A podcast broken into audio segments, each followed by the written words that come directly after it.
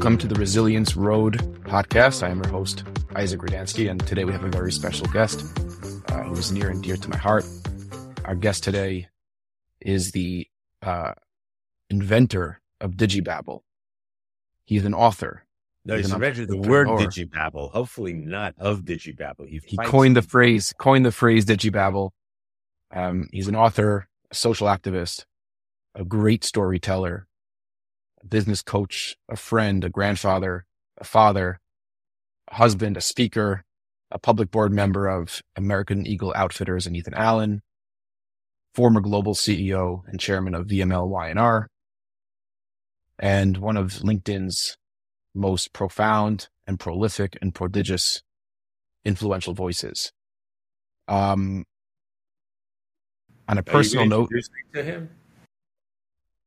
On a personal note, um, David Sable, our guest today, has had an enormous impact on my on my life, on our agency's structure and growth trajectory over the years. David, thank you for being on the show today. I'm really excited to have you.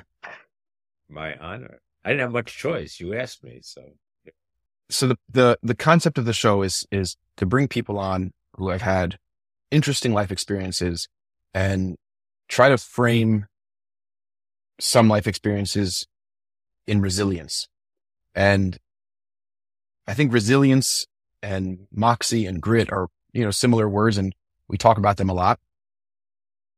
But what does, what does, when I say resilience or when you hear the idea of being resilient, what does that mean to you? What are the stories resilience or first is all about you think the of? ability to bounce back, to transcend whatever might be stopping you, whatever barriers you think might be in your way, whatever bad things have happened to you. That's resilience, right? Your ability to go on. I think that the issue of resilience is that resilience requires huge perspective. And why do I say that? Because the fact of the matter is, most of us talk about resilience. It's, oh my God, you know, the train was late today, but somehow I managed to get in and I'm not angry or I'm not sweating it out. Like, wow, because I'm really resilient. That's like bullshit. You know, I know people who are Holocaust survivors who have survived cancer, who have have been the victims of someone who's died from cancer, meaning not victims, but they their families were devastated. I know people who have been wounded in wars, who've been in accidents and become quadriplegics. And those people manage in ways that inspire the hell out of me. And they're really resilient because they've really overcome stuff. So when I look at my life, the perspective that I have is that that's real resilience. And if you understand, like if you have enough people around you who actually have been resilient, you just kind of get dragged along because all you need to do is hitch your wagon to what they do every single day. My friend Alan Brown, who's quadriplegic, was unbelievable. Nothing stops him. Goes swimming every day. He's going sky. I mean, there's nothing he doesn't do.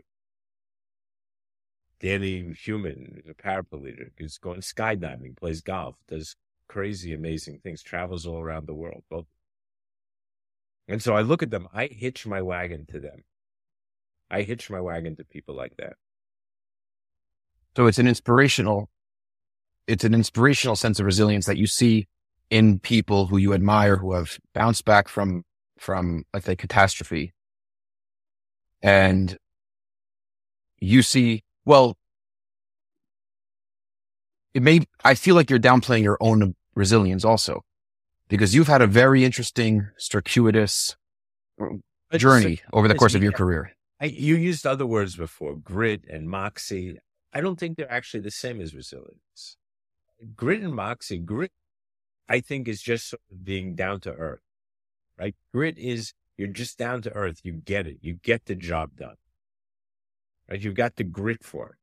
You don't care. You get your hands dirty. That's great. I think that's important, right? That I live my life that. Moxie is about confidence. And Moxie is just having the confidence to to be able to get up every morning. You know, I, I always say, do it bigger, stay in bed. That's Moxie, right? You get out of bed. You want today to be better than yesterday. You benchmark yourself on yesterday. Today has to be better. The next day has to be better than that. That's moxie. Resilience. Would you right. would you say though? Would you say that moxie and grit, though, maybe are characteristics of somebody who tends to manifest resilience, or somebody Yeah, who could- becomes resilient? Could be, but you could have tremendous moxie. You could have tremendous grin, and you could get down. Right? I know people who get depressed. People who have huge confidence. People who otherwise seem to be completely functional, and then they end up being depressed about something. Something happens in their personal lives. Something happens in the world. Something happens to somebody else, and they lose it and they can't How- get ahead in the morning and they're not able to they're not able to to face the world they're not able to face their job they're not able to to function they're not able to to use that moxie if you will to use that grit as they did every day because they weren't that resilient. It happens. It happens. Now, what So would I you- think i think that what would you tell that person? So you have, let's just say, for example, you have a friend who has been resilient, who has been consistent, and he's going through a very difficult patch of time. Like he can't get out of bed. He, he lost, he feels like he lost his sense of, abi- he lost his ability to, you know, soldier on. What would you tell him? That there's nothing that I know, there's nothing that anybody knows because we really can't understand. Right? You can never put yourself, you know, I know walk a mile in someone else's moccasins, yada, yada, yada. You can't put yourself in someone else's head when they're in that kind of a situation. You just can't. So the best that you can do is offer yourself as a crutch and try to talk it out with them and try to help them overcome their fear. I mean, typically, I think the issue is usually fear, right? It's, it's, it's, there's a fear you have. There's a fear of losing more. There's a fear of getting hurt again. There's a fear of failing. Those are the things that hold us back. And people who are resilient manage to overcome that fear. Doesn't mean they don't have that fear, but they manage to overcome it because they get up every day and they just put that fear aside. And it could still be in there. It's someplace inside you. I don't think you can ever completely get rid of it. Yeah. And like, and I, but, but, but you understand that in order to, in order to get ahead, in order to function, in order to feed your family, yourself, in order to be a person, in order to, serve your friends, you've got to move ahead. it's almost as if the difference between those who are resilient and not aren't uh, the difference isn't whether or not you have bad days or bad weeks or patches of depression or feeling down. It's it's how you manage through those moments or periods of time. It's all how you manage through.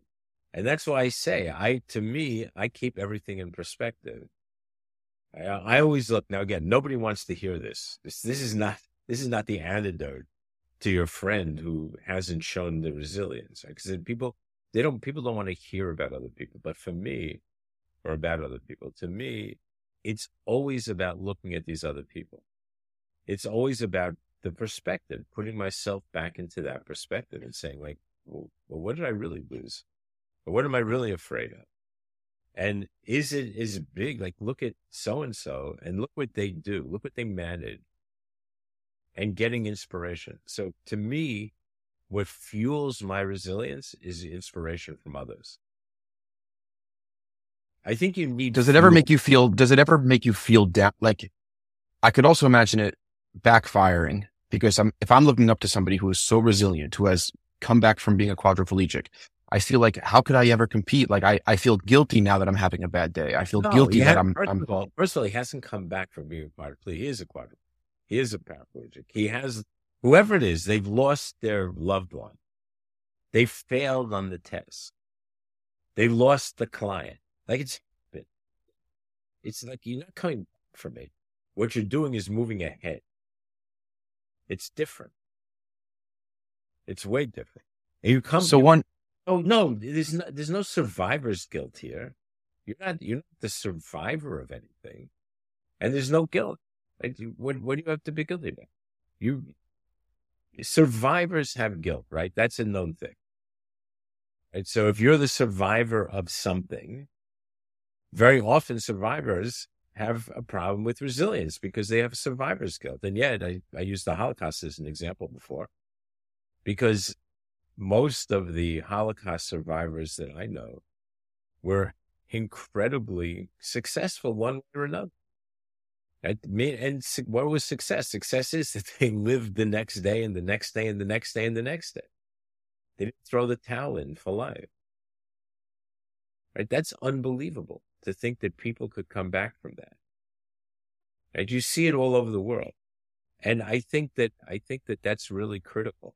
This notion of, this notion of resilience being a, there's no consistency to it. I think sometimes, because hard days, we all get down. Everybody gets, down. but it's the ability to pick yourself up again that's really critical. There's a great poem by Rudyard Kipling called If. I highly recommend it. Right. So, which basically is, says that if you can just move ahead and keep it to yourself, it's not important. Right. It's, and, and there's, there's a great line, you, you know, walk with kings and queens and still be able to talk to everybody else. Like that's what makes the difference. If you can, if you can overcome all these things and understand that life is a, is a gamble, right? It's all pitch and toss as he, as he calls it, which is basically dice. If you can do that and just move ahead, then you're a person.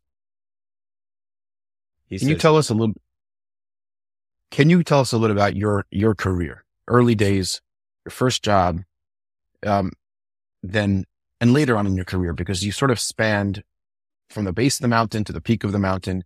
But I'm interested in knowing at different stages of your career, moments of setback or moments of, da- of feeling down and how you manage to do that. Cause in my mind, I see you as like, for, for me, you're a rock.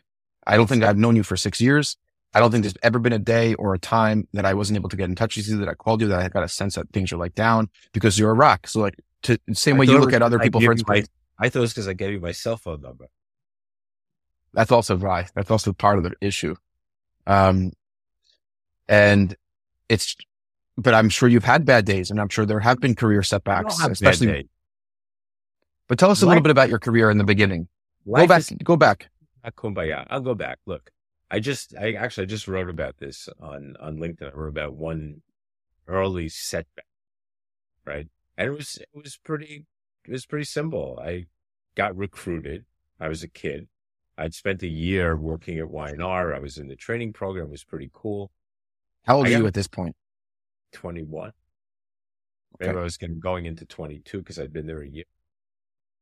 I get recruited. Like, wow. And was this your first, this was your first job in advertising? First, my first real job. I had worked in high school. I'd been selling copy. I had like all kinds of side gigs going on, even when I was at Y&R. But it didn't matter. Uh, being in the agency was a big deal right? There was a discipline. It was learning. It was big accounts. It was completely different. And it was wearing a, a suit and tie every day. It was, it was the discipline of how to take notes, of how to roll your sleeves up, of when to eat and when not to eat, how to go to a climbing. It was incredible, the, the learning. I'm things I still do to this day, frankly. And At 21, you were wearing a, a suit and tie every day. That's yeah, incredible. Everybody did. Everybody did. He, you know, just just moving on. So I get recruited, right? And it was a big thing. I felt like a million dollars. You get your first call from a recruiter. I got into Y&R, into the training mm. program. It was highly competitive because I'd been a summer intern at their biggest client and it rocked it, I guess. And so they said, Y&R, all right, you got to take them, which is great. And so I got the, I, you know, I got pushed ahead of the line and I made the, and then I get this call and it's amazing. So I go to the interview feeling, I don't want to say I was cocky because cocky is not like one of my states of mind usually. I was pretty confident, you know, for a kid. I knew what I knew and I'd been in this training program. I was pretty polished from that, from that point of view. And I remember I walked into the guy's room and there wasn't a picture on the wall. There wasn't a picture on his desk. Nothing personal. And my little cube was like a riotous place, even back in those days. Pictures and hanging things, like you can't even imagine. They used to get really pissed because I had crazy stuff in there. And I sit down, and the first thing he doesn't even does like give me any asks me no real questions. There's no input. There's no thing. It's, I'm getting nothing from this guy.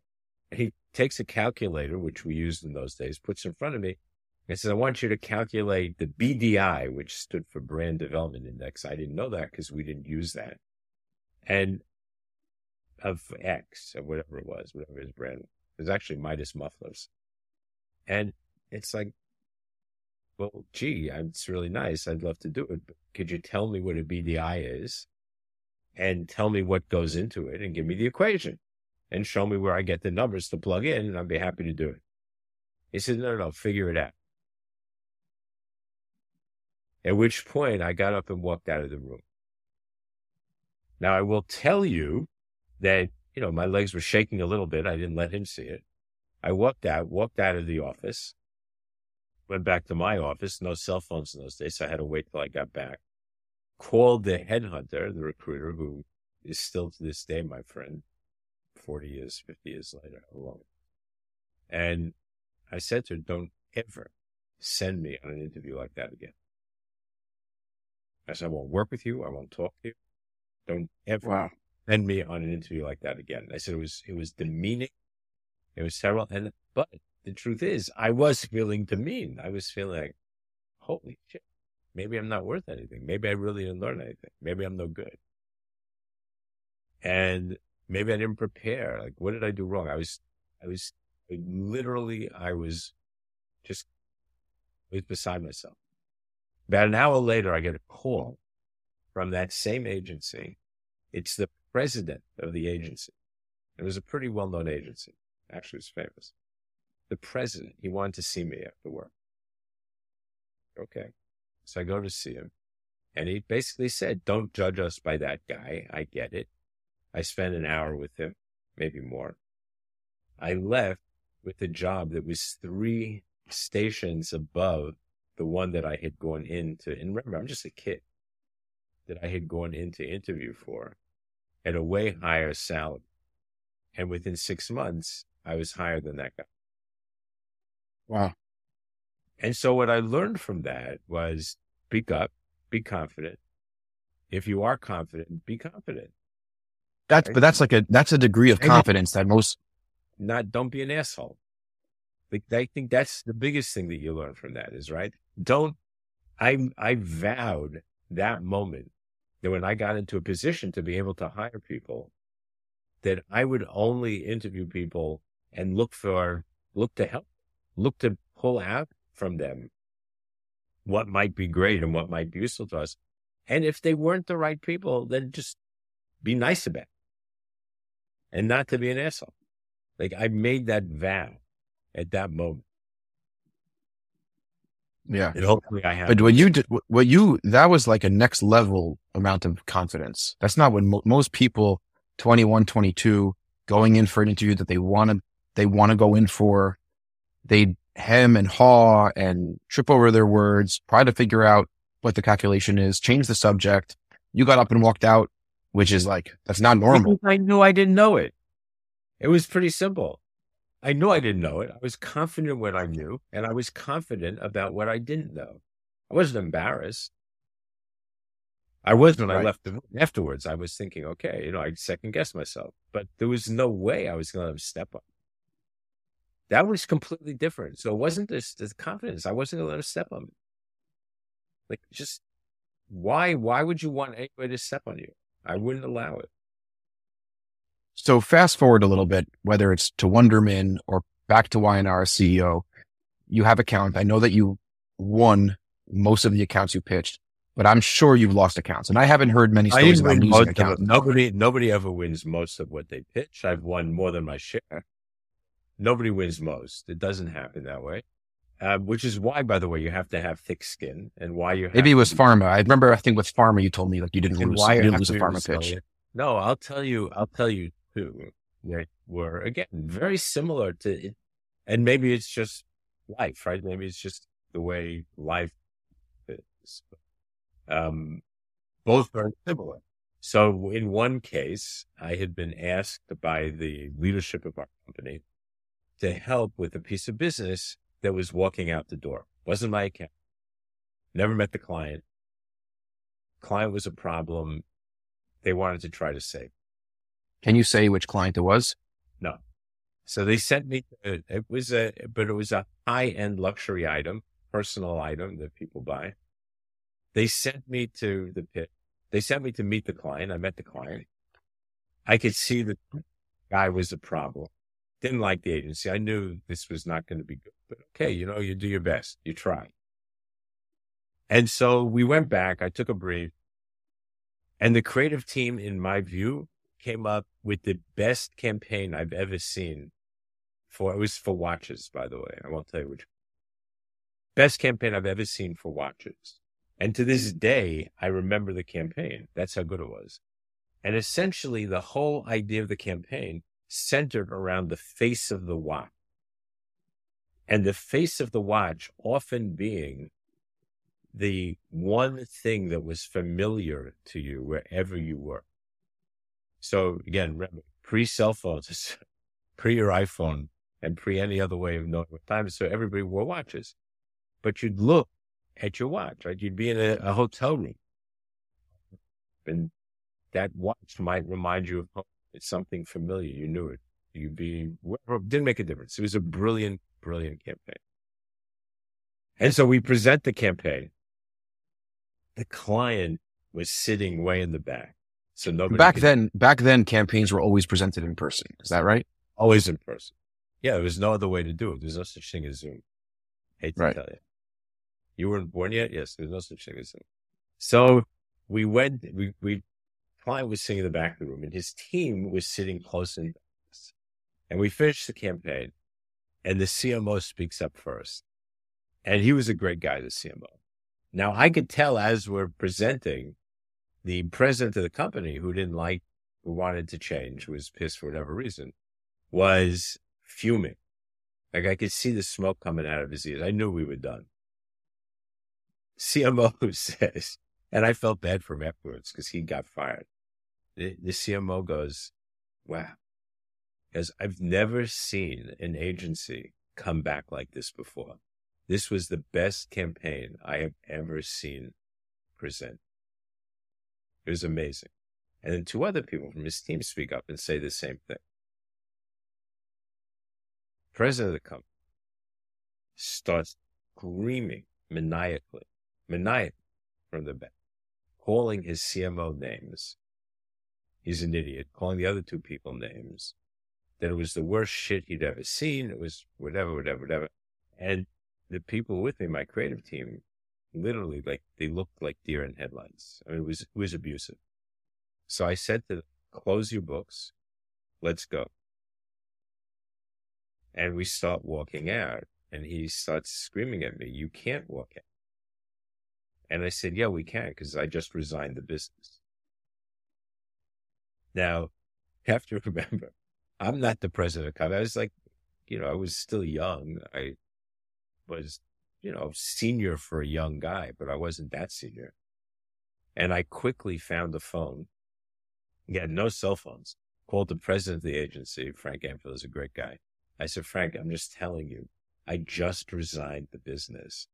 Get to Ad Age right now and tell them we resigned the business. Because he's going to put out a press release saying that we were fine. And so Frank did it. And so it went out on the wire that we resigned the business because irreconcilable differences, irreconcilable differences. So he went nuts because we, we resigned and he couldn't find us. And then he needed us to hang on for a little while longer because technically we could just walk out. I think he, he had insisted that there be a short term clause. Usually it's like 90 days. He wanted a short term clause, but he couldn't because then he'd have no agency. And so, I mean, it was ridiculous. So that was one. And I'll tell you a second one. So now fast forward. Now I'm actually running, running Wonder. And I come in as just, just the, uh, no, I take it back. I just become CEO of Young and. And a particular client, the same thing. I walked into a situation where a client was walking out. And we come in, we make a presentation, three awesome campaigns, amazing, like really amazing. I could see the client didn't want, didn't like any of them, starts arguing, whatever. And I said, look, I think you're off base. Here's why. Here's proof. That we've tested. Right, she's going to test the campaign. If we come back in, we're on a uh, a satellite call. This is again pre Zoom. So we're in a satellite call in this special room when you have team someplace else and us, and they start showing edited tapes from focus groups. So we're not seeing the whole focus groups. We're not seeing the questions. We're not seeing what they're answering. And it's all negative. But I have no idea what it's negative about because it had absolutely nothing to do with what we're talking about. And so after about five minutes of it, I just sat there, we resigned the business and we walked out of the room.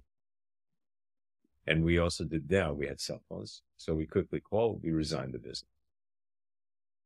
The issue was that they needed us for more than 90 days because it was a huge piece of business.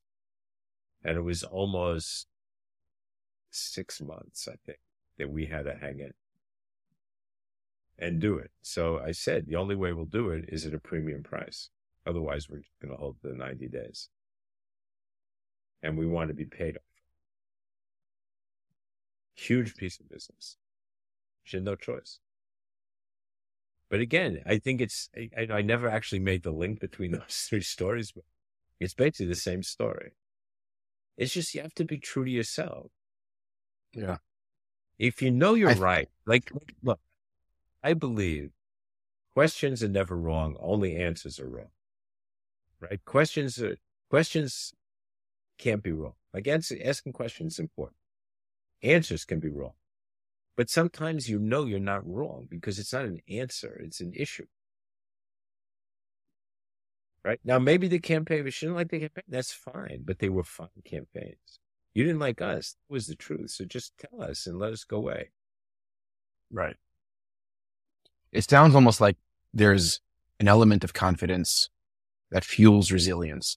Um, where I, I, I sometimes talk about, or I call it idiotic optimism. Um, and it's this attitude that I think is twofold. One is you're very confident in your own capacity to succeed, even when the chips are stacked against you. Statistically, you're unlikely to come out of this like ahead.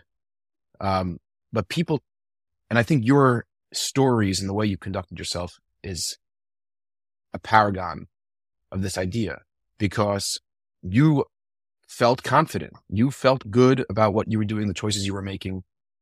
Most other, most situations like this would end up as a failure, but you didn't over index on the failure. It's like, okay, No, I knew we were going to fail. I knew going in we were going to fail. I was pretty sure, right? I didn't go into it because I thought we were going to win.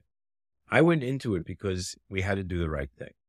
And the right thing was to support the team, to support the company, and go out with our heads up, not with our tails between our legs.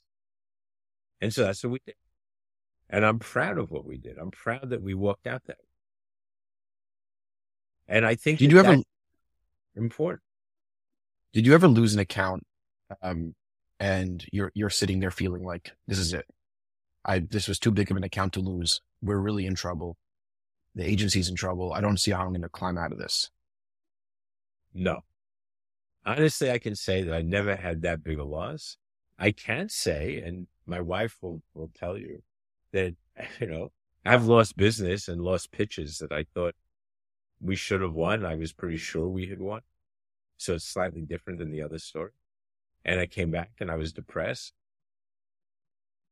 But, the, you know, that depression lasted a couple of minutes. Right. It didn't last, I mean, it probably lasted longer than that, but it didn't last much longer because nobody wants to be around you. How can you move ahead if you, so the, the first thing that I always think about is, okay, so what's next? What am I going to do? Hey, how do we get, okay, so we lost that. We get another piece of this. What do we learn from this? Debriefing is critical. I think debriefing helps resilience a lot in, in business, not necessarily in life, business before. Like, what'd you do wrong? What'd you do right? Would you do it the same way again? And sometimes the answer is yes, you would do it exactly the same way. Sometimes the answer is Right. no. You realize, wow, I made a mistake. Right. You know, like if I had done X, maybe it would have been different, but maybe not. Right? Maybe they just didn't like you. Maybe they just thought the other one's better. Maybe it was preordained. You know, who Yeah. knows? It's it's important. It's just it's and just I, I think that I think that's part of what has made you an effective leader.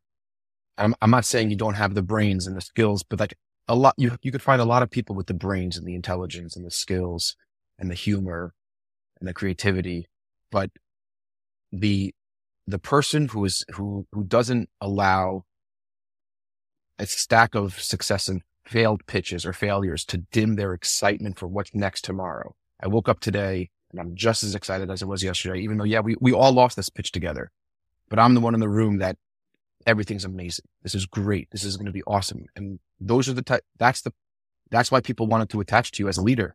And at part, part of it, in my view, is like, it's just, it's just an, it's an energy, it's an excitement, it's a moxie that you- people want to tap into. Right, but you have to you have to pay that full. So I'll tell you I'll tell you a, a, a last story. And we had a um the big piece of business that we were awarded. We didn't pitch it. We were awarded the business. I was at uh, when I first took over Wunderman in New York. Was amazing. Right? Incredible piece of business. Very very big. Put us over the top that year. And the woman who gave it to us had worked for me in another agency, in the same company, but in the same holding company, but a different agency. And it was just like, what? I hadn't seen her in a long time. And she just called me out of the blue because she saw that I had taken over Wunderman. And she said, I want you to have this business. So we took it over. And then she came to the office and I said, What's that about? Like, this is amazing. And she said, You don't remember, but I'm going to tell you. Said, We were working on a particular piece of business and I made a mistake. Something that I printed was wrong. It wasn't, I didn't proofread it well. And it had to be reprinted. And she said, I was standing in the kitchen. I was crying. I was hysterical. And you walked in and you said, What's wrong? And I told you the story, assuming that I was going to be fired. And you said to me, Okay, you fucked up. Move on. And she goes, That's it. And I said, Yeah, just get it reprinted. We'll eat the costs. It wasn't whoever it was. And you know, that's it. Finished. And so now the truth is that was the right thing to do. It wasn't, she was incredible. She happened to be a great person, as was proof that she's now senior in this company. Right? She was amazing. It was a mistake. Was it her mistake, the proofreading? She took accountability for it. I thought that was amazing. She didn't blame anybody. Right now, I'm a shit proofreader. I can't proofread. I can't spell for the life of me. So I would never, ever allow myself to be a proofreader of something. I'd make sure I had 10 proofreaders in place to be sure and to be safe. And I had that double redundancy built into everything I did always, just because I'm such a bad speller. But okay, so she learned a lesson. But she didn't blame anybody. Think about that. Now, had she said, Oh, it's all Isaac's fault. He's an ass. Like he didn't do it. I probably wouldn't have been as open to, but the truth is, and she was resilient and look what happened. Look what, look what came back on us because of it, because of the pay forward. And my view and my bet, not my view, is that she paid that forward 10 times in her career as well, giving other people benefit of the doubt. So that's basically passing ahead the resilience. So that's interesting because not, not only could resilience be developed, but it could be encouraged in other people. Absolutely. And that forgiveness, it's the, it's that sense of like, look, we're going to get another shot at this and you made a mistake and we move on and we're going to, we're going to move on excitedly and we're going to move on positively. And I think that's a big insight. Forgiveness is is often a great catalyst for resilience. Like other people forgiving you. Like if you think you've done, and you might, you might have done something. Yeah. Other people. I remember, is is resilient. I think one of the first times I really saw this lesson that you fr- fr- from you, you paying it forward to me, was I called you three or three years ago on a Sunday morning. I said we got this AstraZeneca pitch, big pharma. We don't know what the hell we're doing. It's just seventy pages of questions. We've never been delivered an RFP of this size. I said, David, like, look, I called three other CEOs in the industry from performance agencies. Each one told me, do not spend your time on this pitch. Um, you're going to lose. You don't have big pharma case studies. Even if they like your stuff, they won't give you the business. Don't waste your time. It's going to cost you too much money, too much time. And you said, like, what? Like, what nonsense? What absolute nonsense? Let's get to work. Let's get to work. Call me anytime you need. Any questions you have, you, have any questions you have about the RFP, I'll tell you what to write. Get to work. And we got to work and it was eight weeks of intense. I mean, the whole agency was sidetracked putting together materials for this pitch and it was expensive and we made the, the funny video. I look back and we lost the pitch. We lost the pitch and we lost the pitch for the very reason I was told that we were going to lose the pitch for.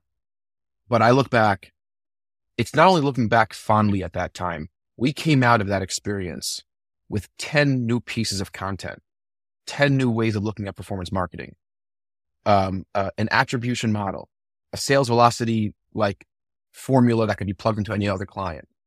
We came out like we came out of that two months, a demonstrably smarter, more effective agency. And we have reused those materials 20 times since then to win business.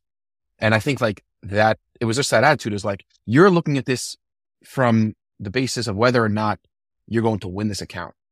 Like that's the wrong way to look at it look at it as an opportunity to grow and to develop yourself. And who the hell cares if you win the account? You're going to be, your whole team will be better for this. Do it. Like this idea that you're not going to win the pitch, therefore I'm not going to try. It's such a, like you, you, it was like a real like, and I, every time since then we received a pitch, even pitches, we know that it's very slim chances of us winning. You go all in, you go in swinging, you go down swinging. And that's a, you know, I think that's, a, that's a, an optimism and a, and a mindset that I picked up from you over the years. Well, thank you for that. But yeah, I mean, it's all part of the, it's all part of the chain. It's all part of the, the resilient chain. Yeah. It just is.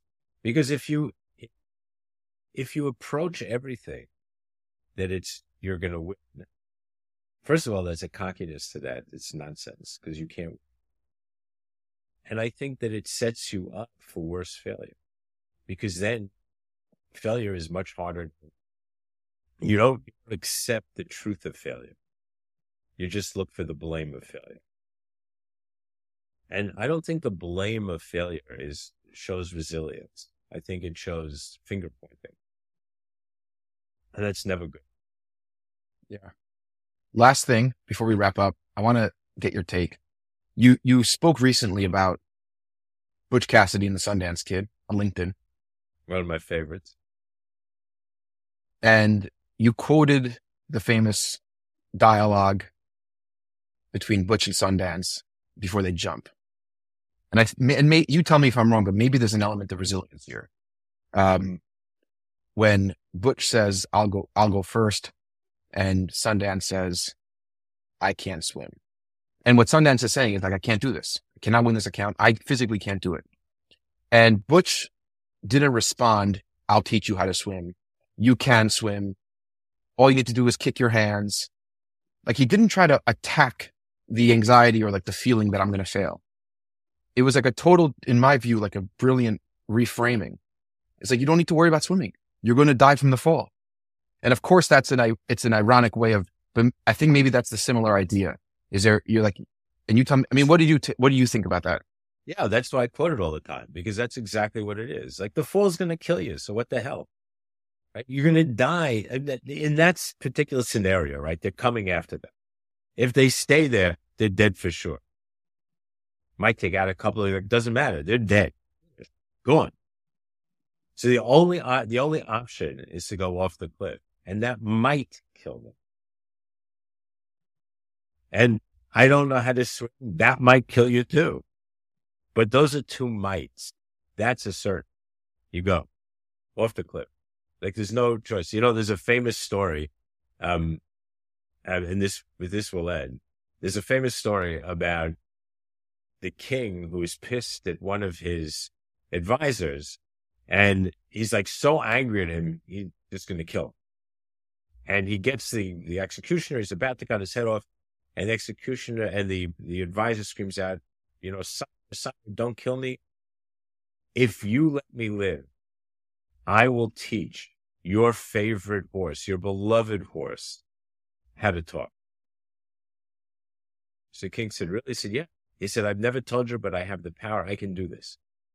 So the king says, you have a year, a year from today. If a year from today, the horse isn't talking, off with your head. So they let him go. And the advisor's friend comes to him and says, what are you crazy? You're going to teach the horse. What are you, what were you thinking? He said, look, he said, I've got a year. Here's what's going to happen. I may die. The horse may die. The king may die or the horse may talk. And so that's to me is the same philosophy as the Butch Cassidy thing. So I always say we're going to get into a situation like that. The horse may talk.